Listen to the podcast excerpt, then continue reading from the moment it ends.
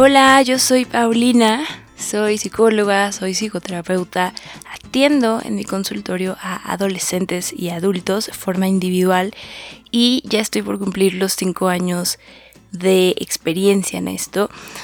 ¿Por qué te platico esto? Porque de eso se va a tratar el episodio del día de hoy.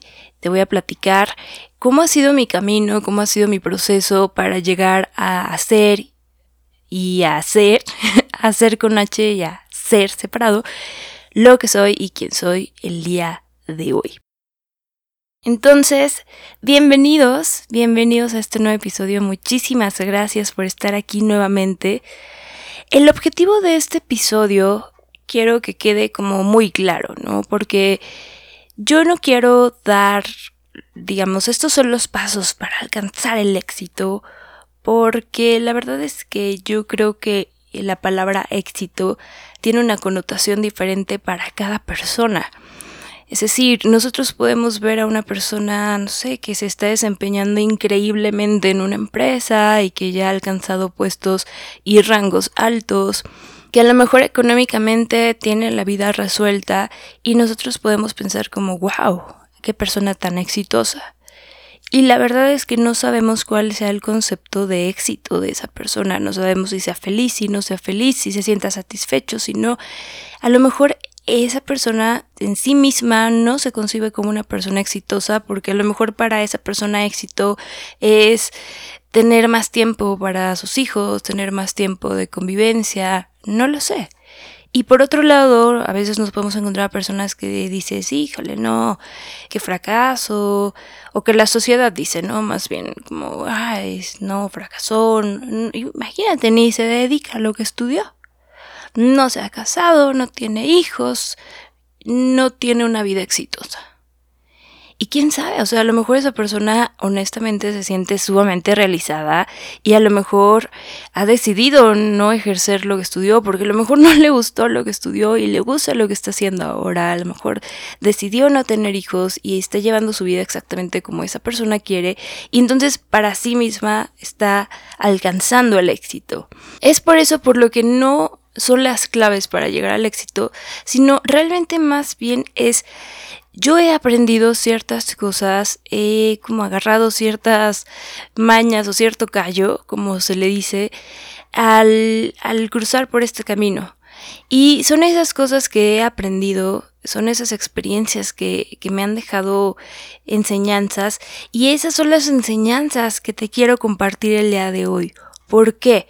Porque la verdad es que muchos de nuestros caminos se parecen y a mí me hubiera gustado que alguien me dijera todo lo que yo he aprendido al día de hoy y que de todas formas lo hubiera tenido que aprender por mi cuenta, pero ya hubiera tenido ese referente, ¿no?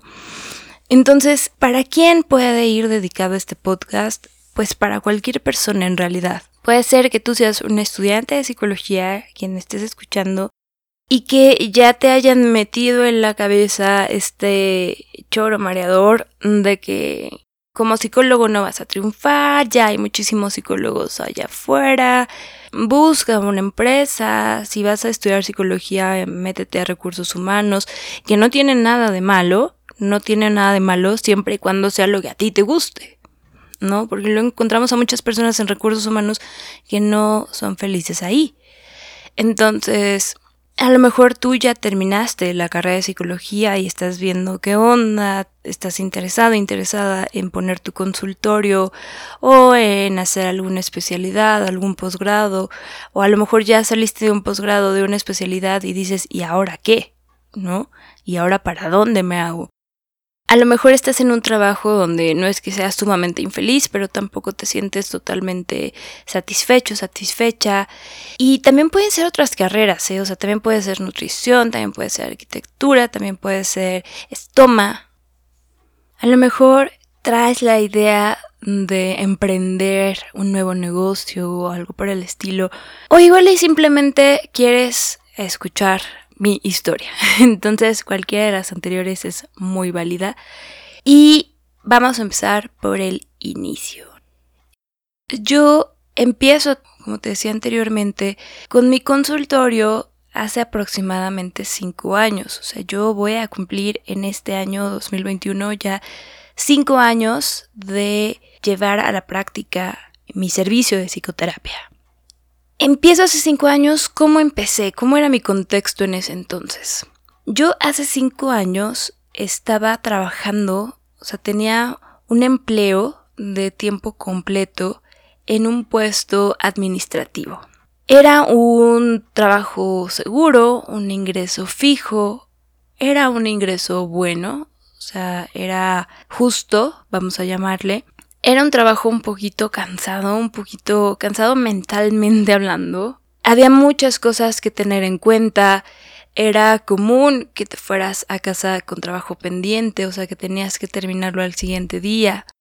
Me pasaba mucho en ese entonces que dormía y soñaba con el trabajo, ¿sabes? O sea, como, como me quedaba trabajo pendiente y además también en, en ese puesto yo también desempeñaba un poco de atención al cliente y como era área administrativa, se manejaba dinero, se manejaban deudas, se manejaba cobranza, a veces era muy tensa esta situación. Entonces yo también a veces soñaba con con el cliente enojado, así yo estresada, en fin. Entonces, un buen día me mandan mensaje, me llaman, no recuerdo, unos compañeros que yo tuve en un diplomado que tomamos igual en la misma escuela de donde nos graduamos, y me dicen que quieren platicar conmigo, que me quieren ofrecer si de casualidad yo no quisiera compartir consultorio con ellos, pero que pues nos viéramos, que nos viéramos para que me mostraran el consultorio, para que platicáramos y así fue. Los veo, platicamos, veo el consultorio, me dicen cuánto sería de renta, cómo nos repartiríamos la renta. Se me hace bien, o sea, me parece un como un buen trato. Era la renta repartida entre los tres de un consultorio y acepto. Entonces entro, sin embargo, yo no tenía ningún paciente en ese entonces, solamente literalmente empiezo a pagar la renta. Y la renta sale totalmente del trabajo que yo tenía, de este trabajo administrativo. Paréntesis, es muy común que los psicólogos que van empezando justamente compartan consultorio. Incluso hay psicólogos que ya llevan años de experiencia y aún comparten consultorio si es que tienen otro trabajo si nada más se dedican a la consulta, no es común que compartan consultorio, pero si tienen otro trabajo extra, sí es común que compartan. Entonces, en esos casos, y sobre todo cuando vas empezando, la verdad es que compartes consultorio. Porque no sientes tanto el peso de chin, tengo que pagar una renta yo sola, no tengo pacientes, y sientes más el que no te lleguen o el que deserten, abandonen terapia, ¿no? Y así fue. Empecé con cero pacientes, con cero pacientes y la renta pagándose de mi otro trabajo. Un día, entre los tres, decidimos abrir una página de Facebook que la llamaríamos como un centro, dándonos a conocer como un centro que también puede dar pláticas, que da servicio de psicoterapia, que da información vía Facebook, o sea, por la página, etcétera, y se abre este Facebook. Empezamos a invitar gente, empezamos a crecer en seguidores, eh, empezamos a hacer algunas publicaciones y algunas de ellas pagamos por publicidad, entonces empezó a crecer el número de seguidores y de ahí poco a poco nos empezaron a llegar pacientes. Nosotros teníamos una, digamos, lista de espera. ¿no? O primero vas tú, luego vas tú, luego vas tú. Van llegando pacientes y nos los vamos repartiendo en este orden. No teníamos un orden como de qué tipo de pacientes quieres ver tú, qué casos quieres ver tú o qué edades quieres ver tú, porque como los tres íbamos más o menos empezando, es algo que no tienes muy claro al inicio y aceptas a los pacientes como van. Entonces, así yo empecé a tener dos pacientes. O sea, yo empecé mi práctica con dos pacientes nada más. Y esta era una cuestión como muy intermitente y muy inconstante porque no era como dos pacientes semanales así súper bien estructurado. No, o sea, era, a veces tengo estos dos pacientes, a veces me cancela uno, a veces me cancelan los dos, a veces ya no tengo, a veces llega un otro y tengo tres y luego otra vez no tengo y otra vez tengo dos. O sea, en un inicio es una cuestión como muy intermitente. Sin embargo, aún con esa intermitencia, el consultorio, o sea, mi renta ya se pagaba por sí sola. Lo cual yo empecé a adquirir esta filosofía de, ok, tú tienes tu trabajo, tú tienes tu sueldo fijo, esto se paga solo y te da chance de hacer algo que amas hacer. O sea, de alguna manera yo empecé a ver al consultorio como un, como un hobby. No desde la falta de seriedad, sino desde no es un trabajo. Es algo que hago porque amo y se paga solo. Poco a poco me empezaron a llegar más pacientes, no muchos, y fue algo muy gradual. Pero por lo menos ya tenía un poco de ganancia. ¿no? Entonces, por lo menos ya para un café me alcanzaba, un cafecito. Tampoco crean que una salida al cine VIP, pero sí un cafecito, algo tranqui, sí me alcanzaba para eso. Después nos movemos de consultorio los tres, igual los tres sube un poquito la renta. En ese nuevo consultorio, bueno, un poquito antes de que esto pasara, yo decido abrir mi propia página de Facebook. O sea, un poquito antes de que nos mudemos de consultorio, yo ya tenía mi propia página de Facebook. Ahora, esta es como una parte importante de la que quiero platicar, porque en algún semestre de la carrera, en, en alguna materia, tuvimos a una maestra que nos platicó un poco sobre el código de ética del psicólogo. Yo la verdad tendría que darle otra revisada, no sé si se ha actualizado o qué, pero en ese momento uno de los puntos que tocó la maestra fue que no es ético o no está bien como que tú promocionarte, ¿no? Desde incluso repartir tarjetitas de presentación, llámese folletos, llámese tríptico, llámese volantes, no es algo ético. Ella decía en este momento que lo mejor era la recomendación de boca a boca, lo cual es cierto, lo cual comparto, pero de un inicio es como, ¿quién me va a recomendar boca a boca si no he tenido pacientes? No es lo mismo que te recomienden tus familiares y que te recomienden tus amigos a que te recomiende un paciente que ya viste. Tenía yo eso muy metido en la cabeza y también recuerdo otra maestra que nos decía como de, tú empiezas y no importa que te mosquees en tu consultorio, tú estate ahí todo el día y te van a ir llegando pacientes. Y yo decía, pero ¿cómo? O sea, ¿cómo me van a llegar pacientes? No es como que la gente anda ahí tocando puerta en puerta, oigan, aquí dan terapia. No. Entonces era algo que a mí me hacía ruido, me confundía. Honestamente era una idea que me frustraba porque, digo, probablemente en algún tiempo donde había muy poquitos psicólogos, y donde todo el mundo ubicaba como, ah, ella la psicóloga, ¿no? A lo mejor sí funcionaba eso, o en algún tiempo donde no había tanta tecnología y... No lo sé, no sé, pero el contexto en el que yo estaba viviendo no me sonaba congruente a esas ideas, ¿no? Entonces, en el punto en el que yo decido abrir mi página de Facebook, dije, híjole, o sea, me da miedo, me da pena me dijeron en la, en la uni que eso estaba mal, ¿no? Me da miedo, me da pena, qué vergüenza, qué van a decir, qué van a decir mis compañeros que pasaron por esa misma materia con esa misma maestra, me van a juzgar. No, mil cosas pasaron por mi cabeza, pero yo no sé qué fue lo que me empujó, pero finalmente lo hice. Y yo dije como, ¿sabes qué? O sea, yo creo que sí va a haber gente que me va a criticar, va a haber gente que no le va a encantar la idea, pero yo lo vi así. Yo lo vi como, ok, sí hay un código de ética que yo tendría que darle una nueva revisada, sí existe, pero la realidad de la que vivimos el día de hoy, o sea, tú no puedes esperar simplemente a que te lleguen los pacientes. Y darte a conocer no es lo mismo que promoverte o que promocionarte. O sea, darte a conocer es un si tú llegas a utilizar el buscador de Facebook para encontrar algún psicólogo, yo voy a salir entre tus opciones. Esto no quiere decir que yo te esté imponiendo la terapia o que yo esté siendo invasiva. O sea, ahí está mi página. Si le quieres dar like, ahí está.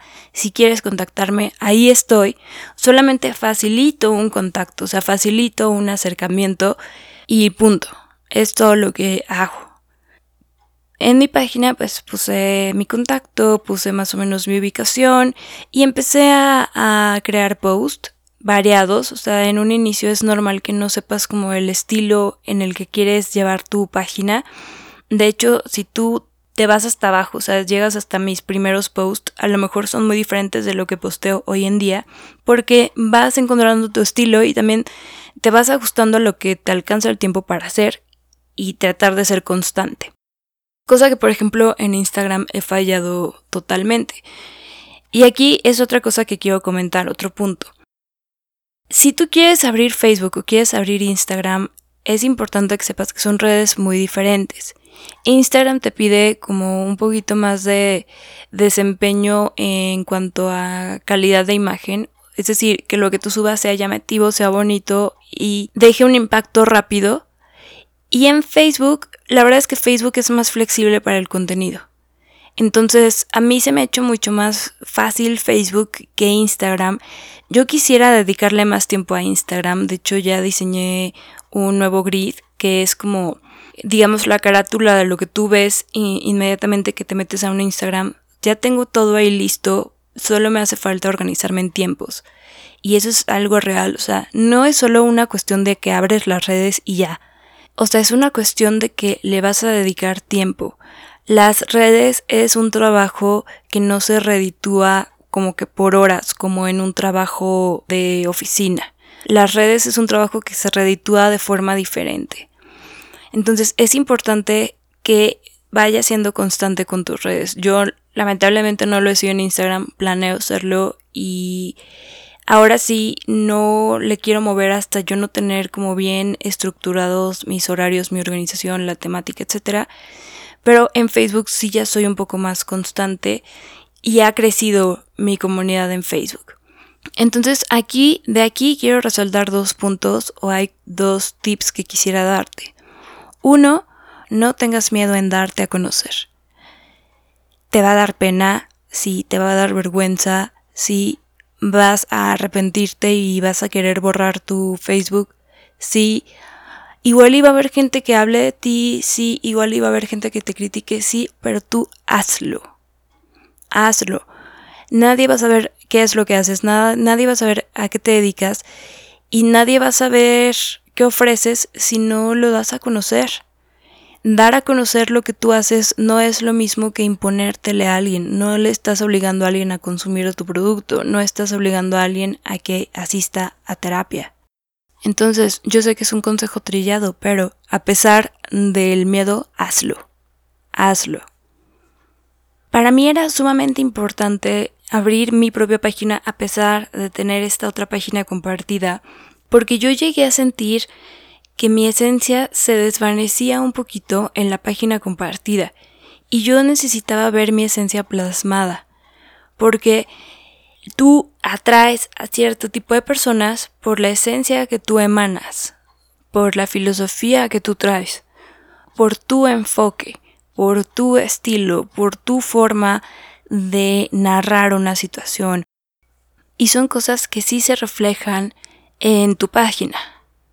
Por ejemplo, en, un trabajo en equipo, sí es normal que se mezclen las esencias y que veas desvanecida la tuya, pero por ejemplo, en, en un aspecto de algo, de un servicio que tú das de forma individual y que a ti te van a buscar por quien eres tú, sí es importante que la gente como que llegue a conocer un poco de tu esencia. Ahora, este consejo que te voy a dar es algo que yo aprendí muy específico. O sea, esto sin nadie me lo dijo, ¿no? Dentro de los posts que tú hagas, dentro de las publicaciones que realices, sí es importante que te preguntes para qué lo quiero hacer. O sea, ¿cuál es el objetivo de que yo publique? Porque aquí yo he encontrado y yo también he caído en diferentes cuestiones. Yo, por ejemplo, en un inicio en cada publicación yo ponía un número al que me pudieran contactar y mi dirección. Como si dejara ahí mi carta de presentación, ¿no? Mi tarjetita. Y poco a poco dejé de hacerlo. ¿Por qué? Porque yo pensé dentro de mí como, a ver, yo no estoy publicando para que me contacten. O sea, si me contactan estaría padrísimo, pero ese no es el objetivo de que yo publique. Porque si no, entonces mejor publico y digo, por favor, ven a terapia conmigo. Cosa que no, o sea, yo no quería dar ese, ese mensaje. yo para lo que quería las redes y para lo que las uso actualmente es porque es otra forma de educar, de culturizar, de acercar a las personas a qué significa la psicoterapia, a qué es la salud mental de forma más didáctica, más amigable y es lo que yo quería expresar. Entonces, en el momento en el que quito mi número y mi dirección de mis publicaciones, las siento más reales, más mías les prometo que no cambió como que el número de personas que me buscaran porque yo quitara esos datos de cada publicación. Yo lo que hice fue dejar una sola publicación fija donde estuvieran estos datos, o sea, a qué me dedico, qué es lo que hago y a dónde me pueden contactar o cómo me pueden contactar. Y eso es algo que dejo fijo en mi muro, pero no en cada publicación estoy poniendo contáctame. ¿Por qué? Porque si a alguien le gusta lo que ve de ti, si a alguien le llama la atención tu contenido y quisiera ir contigo, lo va a hacer, o sea, te va a buscar. No es, no es como de que digas, ay, me encantó esta publicación, o es justo lo que yo estaba pensando, o es justo lo que me está pasando, me siento súper identificada. Chin, no viene su número, ya valió. No, o sea, normalmente es como de, wow, me gusta mucho esto, y buscan más, y te buscan a ti. Entonces, las personas que te lleguen, que te digo, o sea, desde mi experiencia no es que cambie mucho el número, las personas que te lleguen se sientan más conectadas contigo. Entonces, sí me empezaron a llegar personas por Facebook. Sí es un medio. Luego de pronto, yo sé que hay como está como esta idea de que Facebook es un lugar para memes y es un lugar totalmente informal y que poner una página ahí le quita la seriedad.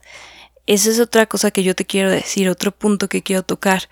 No, tu página va a tener el tinte que tú quieras darle y tú le puedes dar la seriedad que tú le quieras dar y no porque sea una página de Facebook pierde seriedad. Yo incluso de pronto publico memes que tienen que ver con la psicoterapia y que yo los veo y se me hace algo chistosón. A veces lo hago y aún así estoy segura de que no pierde seriedad mi página. Entonces la seriedad se la das tú. Otro pensamiento que luego llega a ver en torno a es, hay que ser súper conscientes de que las personas que te empiecen a buscar o de que las personas que te empiecen a seguir son personas que ya están un poco inmersas en este rollo de la psicoterapia. A lo mejor jamás en su vida han llevado psicoterapia, pero a lo mejor escuchan podcast, a lo mejor les interesa el tema de la salud mental, a lo mejor tienen algún amigo psicólogo, una hermana psicóloga, no lo sé. Pero no te va a buscar alguien que no esté interesado o que no tenga noción alguna de la psicoterapia. Entonces, tu labor no es venderle a la gente que tome psicoterapia. Tu labor es de esas personas que ya traen la semillita o la espinita de la psicoterapia, engancharlas todavía más a que lo hagan. Y es, es parte de lo que yo te decía poquito antes.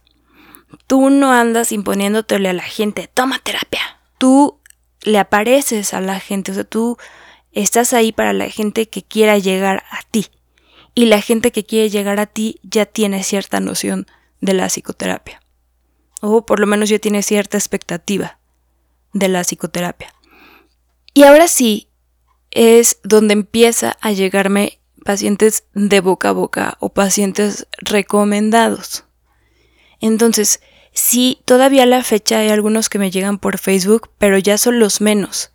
Y de hecho, ya mi página de Facebook no va en torno a, que me encuentre la gente. O sea, si me encuentra padrísimo, la verdad. Pero yo más bien quiero dar un contenido de calidad. Y estoy también ideando algunas cosas con respecto a Facebook. Para mí, Facebook es una forma de que personas que no estén tomando psicoterapia, puedan tener más noción de, lo que significa salud mental, puedan tener herramientas o recursos de, de, cuestiones que puedan bajar su ansiedad o de pensamientos irracionales que se manejan de forma social o de forma cultural. Y también para que pacientes que me sigan también puedan retomar un poquito en redes lo que llevan en su proceso terapéutico. Porque lo que yo subo a redes son cosas que yo considero pilares y generales para poder empezar a trabajar o continuar o reforzar tu propio proceso. Hace poco una amiga me decía, oye, ponle tu número o ponle tu contacto a tus publicaciones. Y yo le dije, no. O sea, no le dije así, ¿no? Nada más le dije como, no, no estoy buscando que me llamen. No en el sentido de que no quiera que me llamen. O sea, claro que me encanta que me lleguen nuevos pacientes. ese no es el punto. Solo yo ya siento que estoy creciendo orgánicamente y estoy cómoda con el ritmo en el que voy creciendo orgánicamente. Fíjense cómo empecé con cero pacientes, dos, tres, cuatro de forma muy gradual, a ahorita tener este pensamiento de me gusta el ritmo de crecimiento que estoy llevando orgánicamente. Retomando el consultorio, ¿no? Llega un punto en el que mi flujo de pacientes es bueno y entonces se convierte en algo complicado el agendarlos cuando yo comparto mi consultorio con otras dos personas. Fíjense, incluso llegó el momento en el que yo me estresaba cuando llegaba un nuevo paciente porque decía, no manches, ¿dónde lo voy a acomodar? ¿Dónde lo voy a acomodar? Y entonces yo dije a mí misma como, Paulina, no puede ser que te estés estresando porque está llegando un nuevo paciente. Es algo que tú quieres. Estás haciendo lo que amas. No puede ser que te estreses porque esté llegando un nuevo paciente. Y entonces empecé a contemplar la idea de empezar con el consultorio yo sola. Y así fue. Empecé a buscar lugares, empecé a, a buscar mis propios muebles y fue un proceso súper emocionante porque cuando encontré el consultorio y cuando lo vi con mis muebles, neta que fue un momento mágico. No les puedo explicar. Era como, ahora sí, este es mi lugar. Y ahora sí, esta es mi esencia. O sea, mi esencia se ve reflejada en este lugar y es algo padrísimo. No, no sé cómo explicarlos. No fue fácil lo de conseguir un consultorio. Eh. Incluso el primero al que me cambié ya no es en el que estoy ahora. O sea, me tuve que cambiar otra ocasión más porque imagínense, me pusieron un restaurante de mariscos que daba a mi ventana del consultorio. o sea, no, no, cero privacidad, el olor a marisco en consulta como que no. Busqué otro lugar que es en el que estoy ahorita y de verdad estoy feliz. De verdad sí es mi happy place, en, en verdad. Vuelvo a lo mismo, o sea, el, el que esté tu esencia ahí sí cambia tu práctica. ¿Por qué? Porque te sientes cómoda en tu lugar. Y es importante que tú te sientas cómoda en tu lugar para dar un mejor servicio de ti misma. Yo honestamente sí sentí que cambió mi seguridad, que cambió mi comodidad, o sea, algo cambió en mí y mejoró cuando empecé yo sola con mi consultorio. Agradezco totalmente mis inicios y agradezco totalmente haber compartido este consultorio, pero este paso que di era necesario era necesario para mi propio proceso. Entonces doy este salto, sigo con este ritmo, con este flujo de pacientes, y llega un punto de la pandemia, y de hecho hay un episodio al respecto, que si no lo has escuchado, en cuanto se termine este, ve a escucharlo, por favor, que es cuando renuncio en pandemia. Así se llama el episodio, me parece, cuando renuncié en pandemia renuncio a este trabajo administrativo que yo todavía tenía. Ese trabajo administrativo que me ayudó a crecer. Y ese es otro punto que quiero tocar. A veces, para tú alcanzar algo que tú quieres, necesitas ser tu propio inversor a veces no tienes quien vaya a invertir en ti, o sea, a veces no, no está la posibilidad de que tus papás inviertan en tu negocio o de que tu padrino invierta en tu negocio, a veces tú tienes que ser la persona que invierta en su negocio. Eso me pasó a mí. Este trabajo administrativo sí me gustaba, la verdad es que no lo odiaba ni nada, pero sí llegó un punto en el que ya no era lo que yo estaba buscando y en el que no era algo que me causara satisfacción o plenitud es importante ubicar el punto en el que esa inversión ya se dio y que dar el salto, si es un riesgo, o de nuevo, si da mucho miedo, o sea, les digo, sí da mucho miedo, pero es necesario.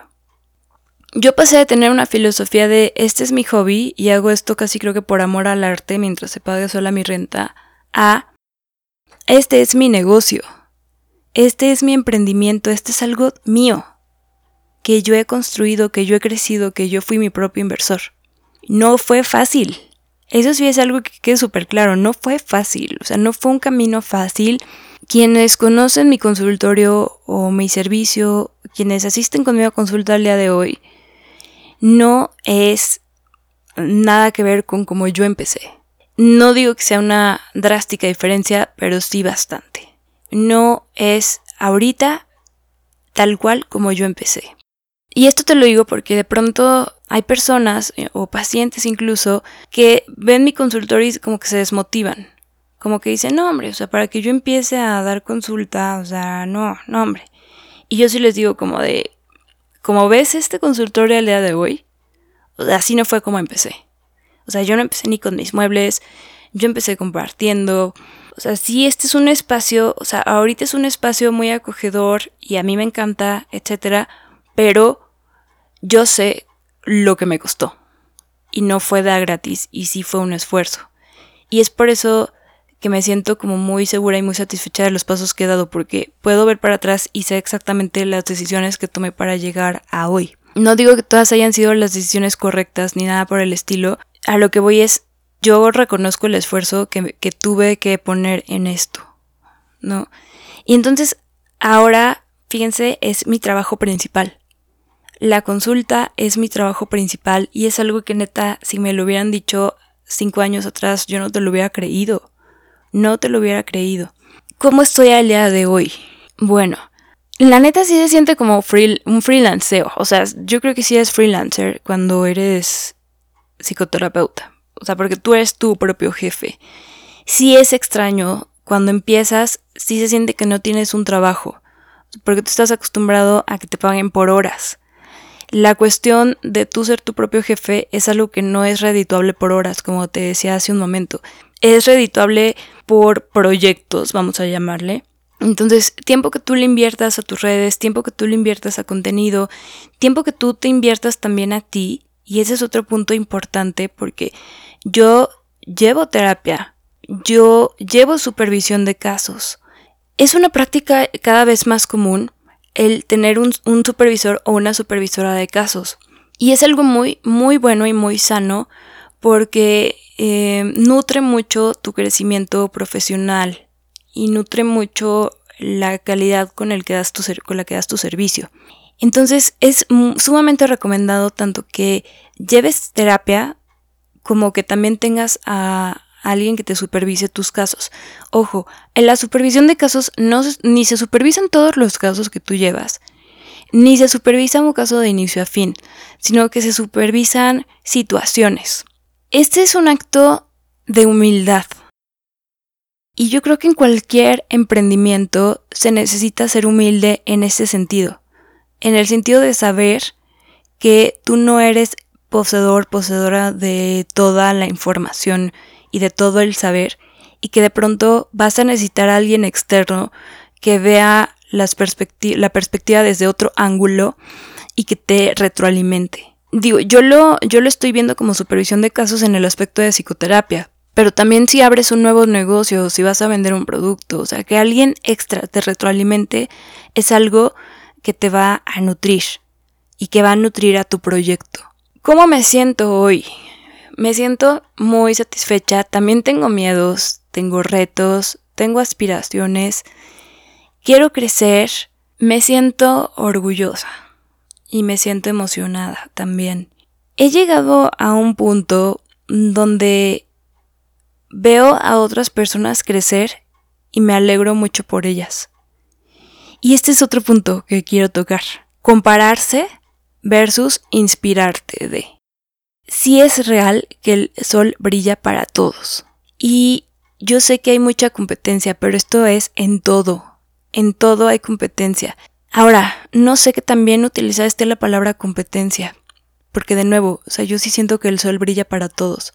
Entonces, yo veo compañeras de, de la uni que están en sus consultorios, que ofrecen sus servicios, que suben sus posts y de verdad siento súper bonito por ellas. Dejé de ver a las otras personas como competencia en el momento en el que me di cuenta que cada quien crece desde donde está y tu brillo no tiene por qué opacar el brillo de los demás y viceversa.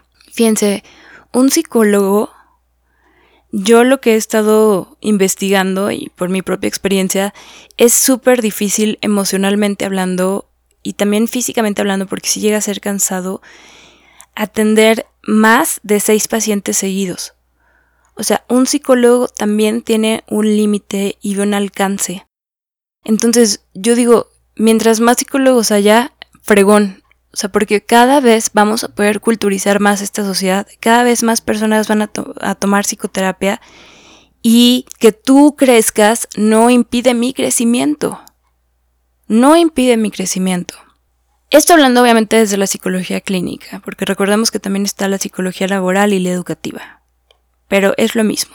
En todos lados donde tú estés vas a encontrar personas que hagan cosas similares a ti y de pronto lo puedes llegar a sentir como una amenaza, como una competencia y es aquí donde es importante que te pares a reflexionar que el brillo de los demás no opaca el tuyo y que el sol sale para todos. Entonces, tú puedes crecer, tú puedes hacer tu propio camino, nada te frena, no utilices eso como una excusa de autosabotaje, sobre todo. Y hay muchas personas que empiezan de cero. O sea, habrá personas que empiecen con el apoyo que tú no, pero también hay muchas personas que empiezan desde cero. Y eso no es un impedimento, solamente ubica tu propio ritmo, reconoce tu propio ritmo para que tú puedas medir tu propio avance con base en lo que tú eres y desde donde tú empezaste y desde tu contexto, no desde el camino de otro. Y pues bueno, creo que abarqué lo más que pude o lo más que quería. No sé si se me haya ido a algún punto, casi siempre me doy cuenta de esto ya cuando estoy editando, entonces probablemente sí, pero puede haber más episodios. Entonces, por lo pronto lo voy a dejar hasta aquí el día de hoy. Muchas gracias por escucharme, me encantó compartirte mi experiencia, mi proceso. Espero que alguna que otra cosa te haya podido ayudar. Este, estas han sido cosas que yo he aprendido a lo largo de, este transcurso. Y anímate, anímate, no te frenes, hazlo, se siente súper padre. Sigue dando miedo, por cierto. O sea, no llega un punto en el que el miedo se vaya por completo. Sigue dando miedo. Yo a la fecha tengo miedo. Pero es un miedo que se convierte como en un empuje, en un impulso. Entonces yo me despido de ustedes. Muchísimas gracias por acompañarme. Nos escuchamos a la próxima. Que tengas un súper bonito día. Bye. Dejo mis redes en caja de descripción.